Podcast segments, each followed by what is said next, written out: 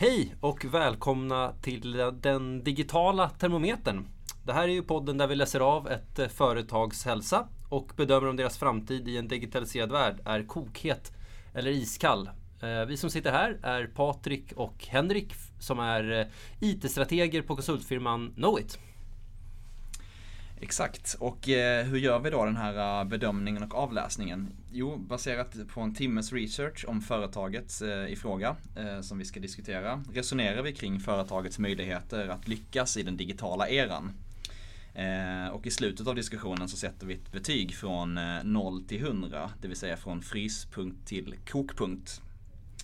Eh, och apropå kokpunkt Henrik, eh, idag ska vi prata om Electrolux. Eh, vad är dina tankar och idéer om Electrolux?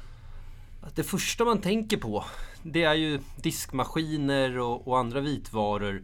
Och, och, magkänslan är väl att det är en kvalitet strax under medel men med ett pris strax över medel. Eh, främst konsumentprodukter, förväntar mig inte så stor business to business verksamhet.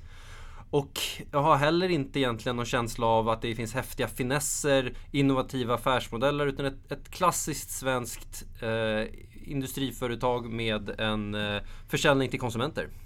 Ja, eh, det delar den bilden och eh, det är ju vitvaror ploppar upp i huvudet direkt då. Eh, trots att de inte alltid är vita utan kanske har massa andra typer av färger då ofta. Men det är väl också min spontana bild eh, att de är också är väldigt stora då, att de finns i ganska många eh, marknader. att man vet inte riktigt om det bara är så att de har närvaro kanske i typ USA och i världen eh, i stort eh, och att det är väldigt lite och att stora marknaden är i Sverige. Men min bild är i alla fall att de är globala men har den största eh, försäljningen och kundkretsen då i, i Sverige eh, inom konsumentsidan framförallt. Förutom dock eh, när man är nere i tvättstugan och sånt där, då upptäcker man ju ofta att det finns eh, Electrolux-maskiner och sådär. Alltså det finns ju den biten också då. Eh, vad jag kan komma på i alla fall. Just det, hushållsnära produkt men ändå med försäljning till äh, affärsverksamheter och andra samfälligheter. Exakt. Jaha, med det sagt, ska vi starta våran timmes research då? Det tycker jag. Då sätter vi igång äggklockan och nu kör vi!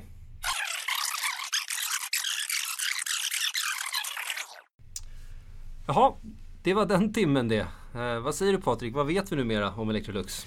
Ja, vi kan ju konstatera att Electrolux faktiskt är världens största tillverkare av vitvaror. Ehm, de tillverkar ju då bland annat, som vi var inne på tidigare, tvättmaskiner, diskmaskiner, kylskåp, spisar och dammsugare. Ehm, och, sen äger ju faktiskt Electrolux ett antal varumärken eh, i samma bransch då som inte är eh, Electrolux men eh, ägs av Electrolux-koncernen då. Och det är bland annat Electro, Helios, Zanussi, AEG och Volta. Ehm, Grundat 1990 grundat 1919 eh, som en sammanslagning mellan Elektromekanisk AB och AB Lux. Eh, då dessa båda företag grundades lite tidigare på 19, början av 1900-talet då. Så det är ett gammalt eh, klassiskt svenskt eh, industriföretag då.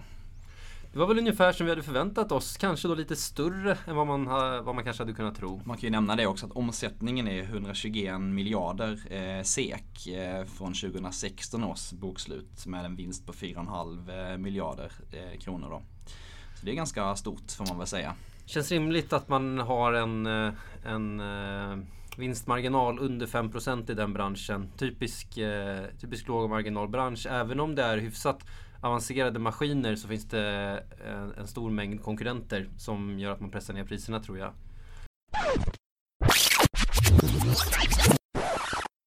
Vi ska väl bara säga det också att vi har ju ingen inside information i Electrolux eller sådär utan allting som vi säger i den här podden är ju bara baserat på den här timmes researchen som vi har lagt ner. Eh, ja, internetkällor, artiklar, eh, intervjuer och så vidare. Vad tror vi om deras, eh, deras övriga affärsutbud förutom eh, produkter? Jag kunde inte riktigt hitta någon tjänstemarknad till exempel. Nej, jag tyckte det var lite svårt också. Ehm, det hittade en del, eh, man pratar ju om att utveckla liksom, det som krävs egentligen för att man ska kunna lyckas med en digital produkt. Det är ju just de här kringtjänsterna, i alla fall min bild då, hur man liksom ta produkten till någonting mer eh, än bara själva kylskåpet. Det vill säga kopplingar till andra produkter man har i hemmet eller eh, olika communityn kring till exempel eh, receptutbyte eller liknande då. Um, men jag tyckte det, det, det, var lite svårt att hitta eh, bara på, på en timmes research här då. Eh, men man kan väl säga det att Electrolux har varit ganska tidiga med att eh, förstå eh, att det finns en poäng i att eh, göra sina produkter mer eh, avancerade utifrån ett tekniskt perspektiv. Eh, man började med till exempel uppkopplade kylskåp redan eh, år 2000. Samtidigt känns ju det här som när man började tänka på digitalisering så var det här nästan det första exemplet man kom på. Att eh, kylskåpen själva skulle kunna känna av när mjölken är slut och beställa ny mjölk från affären så den bara fanns där när man kom hem. Och trots att det var det första use caset som, som kom på så känns det inte som att det har utvecklats i den takten man hade förväntat sig. Nästan alla kylskåp på marknaden, utan att tänka specifikt på Electrolux, är ju fortfarande vanliga kylskåp. Utan någon, någon eh, förmåga att, att ens övervaka eller ha någon, någon kontakt digitalt annat än att eh, när, man, när man praktiskt sett öppnar den och ändrar temperaturen med de här små knapparna högst upp. Ja exakt och det kan man fundera på vad det beror på. Jag tänkte på en sak att det, är ju faktiskt så att man byter ju faktiskt inte kylskåp eller spis eller vitvara generellt sett så himla ofta som man kanske byter typ en annan teknikpryl som en mobiltelefon eller någonting sånt där. Eh, vilket ju också gör att jag tänker att utvecklingstakten och produktutvecklingen är ju antagligen lite lite långsammare och det är är inte eh, så vanligt egentligen att man kanske eh, tänker att man ska köpa ett uppkopplat kylskåp eller liknande då. Och att den investeringen är rätt så stor. Um, Just det, men jag undrar ändå hur ofta nya produktlinjer kommer i den här branschen. Som du säger, om man ska jämföra med ännu mer konsumentnära produkter, mobiltelefoner, så, så finns det en ganska kort livscykel för varje modell. Samtidigt så också känslan här eh, att det kommer nya modeller, det kommer nya kollektioner, små designändringar eh, även i den här branschen. Det lägger mycket, mycket pengar och eh, tid på R&D och produktutveckling. Men, men jag tror också att det kan finnas ett problem för att kommer man från en väldigt eh, ingenjörstung bakgrund med en förmåga att utveckla kompressorer och andra teknikkomponenter i kylen. Så man är jätteduktig på det. Men det krävs en helt annan typ av kompetens för att plocka in eh, digitala aspekter mm. i, i, samma, i samma produkter. Och har man inte den kompetensen i sin produktutveckling då kommer man bara bli, man får ännu bättre kompressorer och ännu mer energieffektiva kylskåp. Mm. Men jag tror att det marginalvärdet som man kan åstadkomma med det är mycket lägre än det man skulle kunna åstadkomma med en större funktionalitet. Exakt, för då kommer vi tillbaka till de här uh, use casen. Vad är de egentligen då? Förutom att man ska kunna se hur mycket mjölk man har kvar eller någonting sånt i kylskåpet då. Eh, man kan ju se, det finns ju en del eh, exempel eh, ur Electrolux produktportfölj till exempel den här Cook View funktionaliteten med en kamera i ugnen egentligen där man har en app som den är kopplad till och man kan egentligen se då hur ja, hur, hur, hur, maträtten egentligen mår i ugnen och styra olika parametrar som eh, temperatur och kanske eh, om det är någon ångugn till exempel hur mycket eh, extra luftfuktighet man ska ha och så vidare för att maten ska bli som man har tänkt sig då. Och även att den pushar ut notiser kring när man ska ta nästa steg i matlagningen och sånt där då. Eh, men eh, som du säger, det är ju, det är ju use-casen och eh, liksom, vad är det konsumenterna egentligen vill ha som är utmaningen här att lista ut. Eh, och om jag bara tänker typ på mig själv eller hur jag ser på det. Frågan är liksom egentligen hur, hur, hur uppkopplat vill man att ens hem ska vara? Jag tror att det, det är väl där man, den man måste knäcka också. Um. Det känns som att det är lätt att, eh, att ta de sakerna som man idag gör i, i mänskliga processer och digitalisera dem. Det är på något sätt första steget. Som till exempel att kunna att ha en kamera då Ofta, lagom, ofta är man ju i närheten av maten när man lagar den. Men ändå så tror jag att det blir en ryggmärgsreflex ur ett produktutvecklingsperspektiv. Att okej, okay, vad gör vi idag? Vi tittar på maten. Ja, då lägger vi in en kamera här. Eller vi, vi vill ha reda på vad, vilken temperatur som antingen ugnen eller det man lagar i ugnen är. Ja, då lägger vi gör vi så att den, den termometern som redan finns i ugnen också går att komma åt för en app till exempel. Känns som att man är, det är, det är väl ett stegs innovativitet men det känns som att det borde kunna finnas lite mer där bakom ändå. Ja, just det. Eh, men andra sådana här uppenbara användningsområden det är ju egentligen att eh, om man har en uppkopplad produkt att kunna samla in användarinformation ur till exempel ett, ur ett produktutvecklingsperspektiv egentligen hur använder konsumenterna produkten men också för att kunna förebygga eh, service till exempel att man kan se på förhand men eh, nu kommer eh, din, ditt kylskåp gå sönder om eh, en månad. Det är ju bra att eh, få reda på det en månad i förväg eh, eftersom att det kanske är lite beställningstid och leveranstid då på antingen ett nytt kylskåp eller, eller ehm, att få eh, servicetekniker på plats eller sådär. Då. Um... Exakt, bara att inte behöva leta upp den här äh, serienummerkoden och, som sitter någonstans under ett galler. Utan att, utan att det automatiskt bara vets och beställs av kylen själv. Skulle vara ett ganska stort värde och, och gör att man själv känner att driftsäkerheten är mycket större av kylen. Ja exakt och det är frågan om, eh, om det finns redan eller inte. Jag såg att man kunde registrera sina produkter på hemsidan med serienummer och så vidare. Man gör det där en gång och så fin, finns det då liksom en backend, eh, någon typ av eh, informationsinsamling om det här då skulle jag gissa. Um... Men de verkar ha lite ambition i alla fall. Det finns ju det finns appar att ladda ner, både för att hantera kök och för att hantera hem. Eh, inga av dem har några betyg på, i, i App Store eh, för iOS, vilket jag tar som ett tecken på att det kanske inte är den mest använda appen. Och det, och det är också ganska få, eh, få produkter i deras produktserier som idag har den typen av uppkoppling. Eh, jag tänker man kanske ska ta ett lyfta det här ett steg. Eh, vad krävs det för att hitta ett sätt att få den här digitala integrationen i produktutvecklingen? Och då, då tittar jag lite grann på vad, vad, vad, vad pratar befattningshavarna om? Vilka är befattningshavarna? Vad har de för bakgrund? Eh, de har en CIO som är JP Iversen eh, rapporterar direkt till VD. Det brukar vara ett gott tecken att ha en eh, en teknologiansvarig som också sitter i ledningsgruppen. Även om han inte är med på bild i årsredovisningen så att det finns lite olika information där. Uh, han verkar komma från en, en IT-bakgrund, inte jobbat i, direkt i affärsverksamheten. Uh, men, men som vi vet så kan, behöver inte det vara ett hinder för att man ska förstå affärsverksamheten. Frågan är ju då, sitter Consumer IT som en del av IT eller sitter det som en del av produktutvecklingen och framförallt hur integreras det här eh, kompetensmässigt och utvecklingsmässigt? Mm. Uh, och det har vi väl inte lyckats uh, hitta något, uh, något svar på, just den frågan då. Men vad är egentligen fördelen med att IT-chefen eller CIOn sitter i ledningsgruppen? Vad händer annars? I, I, min värld så ger det chansen för, för företaget att se till att IT inte bara är en en sidoverksamhet, ett, ett nödvändigt ont, någonting som krävs för att, för att hjulen ska rulla. Utan IT behöver användas som en affärsutvecklingsmekanism. Och då behöver, då behöver IT finnas på agendan där affären utvecklas. Och en signal för det är att dels se till att IT, den IT-ansvarige sitter med i ledningsgruppen.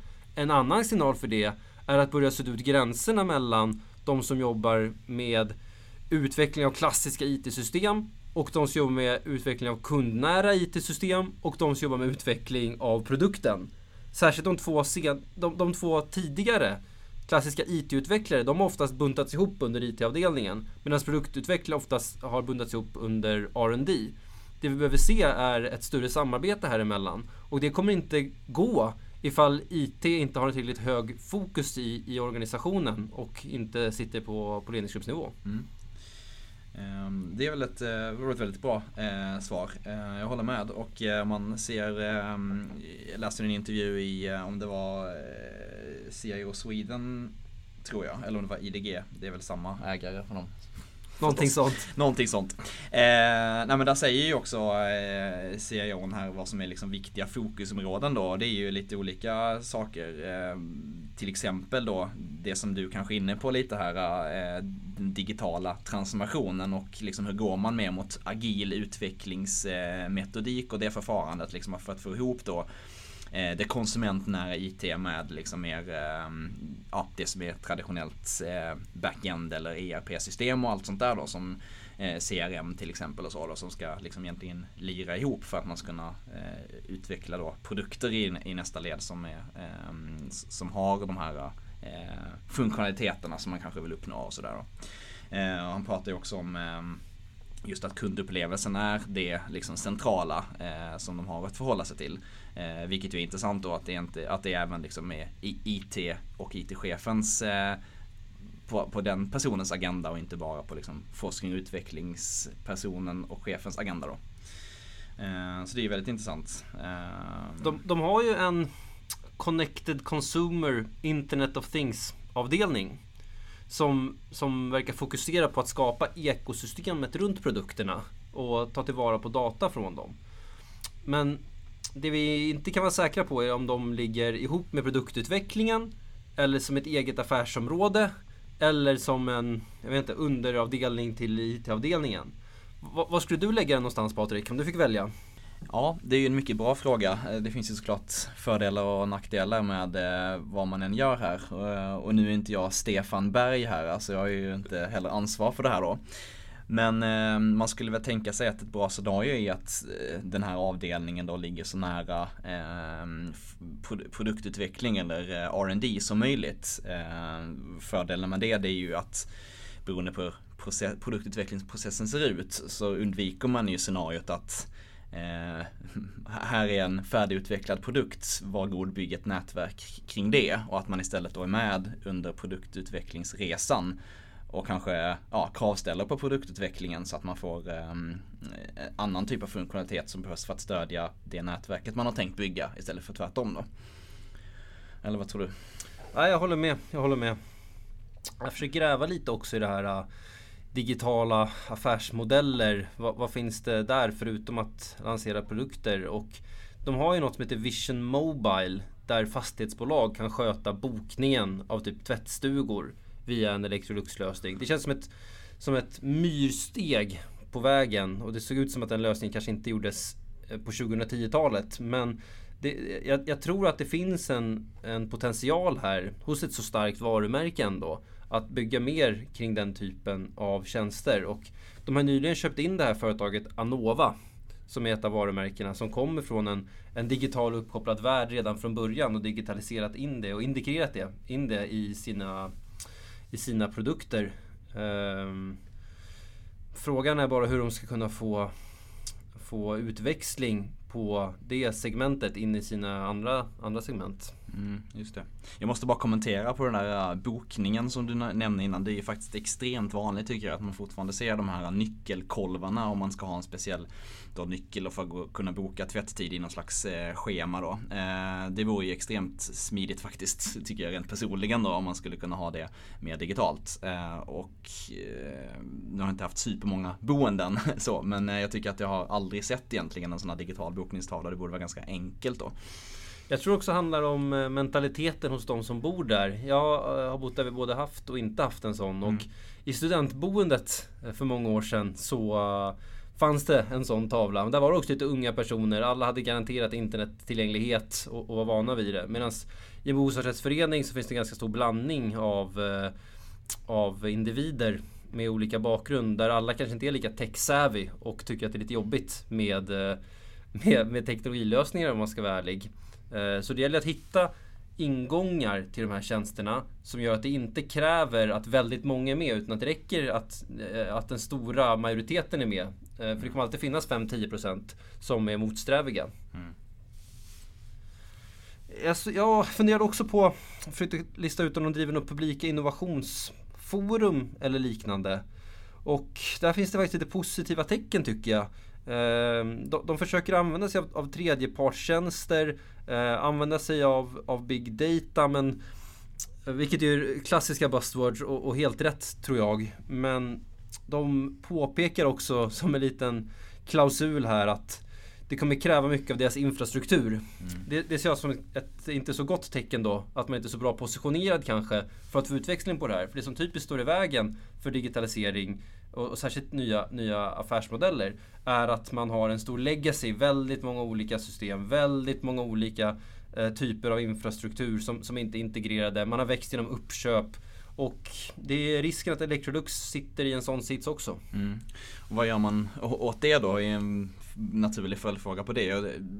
Det handlar väl om en massa olika saker såklart. Det är ju ganska svårt att svara på bara sådär. Men jag menar ehm, ur ett infrastrukturperspektiv så bör man ju kanske ha något typ av cloud-program till exempel. Hur ska man eh, hantera eh, ja, sin, sin infrastruktur på ett flexibelt sätt framåt. Men som du säger, man sitter säkert fast i en hel del legacy. Eh, och eh, vad har man liksom för plan för det då? Det är ganska stort, ehm, eh, vad heter det? Eh, ganska stort arbete med att eh, reda ut det. Och det är ju ett klassiskt misstag såklart. Att eh, när man i sin post-merger integration försöker att integrera bolagen så eh, orkar man inte integrera IT-systemen för att det är jobbigt helt enkelt och, och tar mycket tid. Men det, eh, det kommer tillbaka och biter många företag nu och gör också det är det som också skapar den här fördelen som de yngre företagen har i så många branscher som inte sitter på den typen av, eh, av usel historik. Ja just det, man, vid ett uppköp så ser man liksom inte eh, affärsbenefitsen egentligen av att göra en, eh, en IT-merger egentligen ordentligt utan man låter det där vara till fördel för, för de mer uppenbara kortsiktiga vinsterna har man ju sett på, på ett antal ställen historiskt då.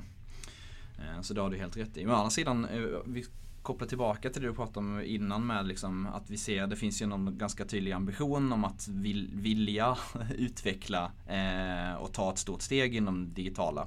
Eh, till exempel var man ju ganska tidig med att eh, gå med i det här Googles Early Access-program, om, om du har talat om det Henrik. Mm. Eh, för det här operativsystemet som kallas för Brillo då, eh, som är utvecklat för just eh, Internet of Things eller sakernas internet då. Ehm, för att egentligen kunna ja, ha en gemensam standard egentligen för att kunna utveckla och, saker som pratar med varandra på ett ganska smidigt sätt. Då. Inte bara Electrolux produkter utan Electrolux versus andra produkter. Då. Um, här är det intressant vad som kommer ske. Här känns det som att det finns ju ett antal sådana. Google Home är, är, är, säkert kopplat till det där. Det finns ju likadant, de som har en iPhone har ju Apple, vad det nu heter, Hem-appen. Mm. Um, och, och som vanligt så uppstår det ett antal standarder här för varje, för varje storföretag kan man säga. Som försöker knyta uh, olika leverantörer till sig. Och uh, det, det, slaget om hemmet känns, känns jättelångt ifrån avgjort. Uh, det som är mest på tapeten nu det är väl sådana här röststyrda Alexa och mm. liknande mm. som ett första steg. Och det, det tror jag att många Många företag inser nog att får man bara in den första produkten i ett digitaliserat hem så kommer konsumenten vara mer benägna att sen köpa produkt nummer två, och tre och fyra från samma serie. Mm. Så att jag skulle förvänta mig att, att det läggs ganska mycket energi från de, de här hembyggar digitala företagen att, att, få, att få in många i första produkten. Ja just det, som skapar en inlåsningseffekt i någon mån om man ska vara cynisk. Jaha, vad säger du? Ska vi spana lite grann kring framtiden? Det tycker jag absolut. Och eh, vi har ju sagt att vi ska försöka skala de här då, från, eh, från fryspunkten 0 grader till kokpunkten 100 grader. Och vad tror du? Är de, hur positionerade är de för den här pågående och kommande digitalrevolutionen?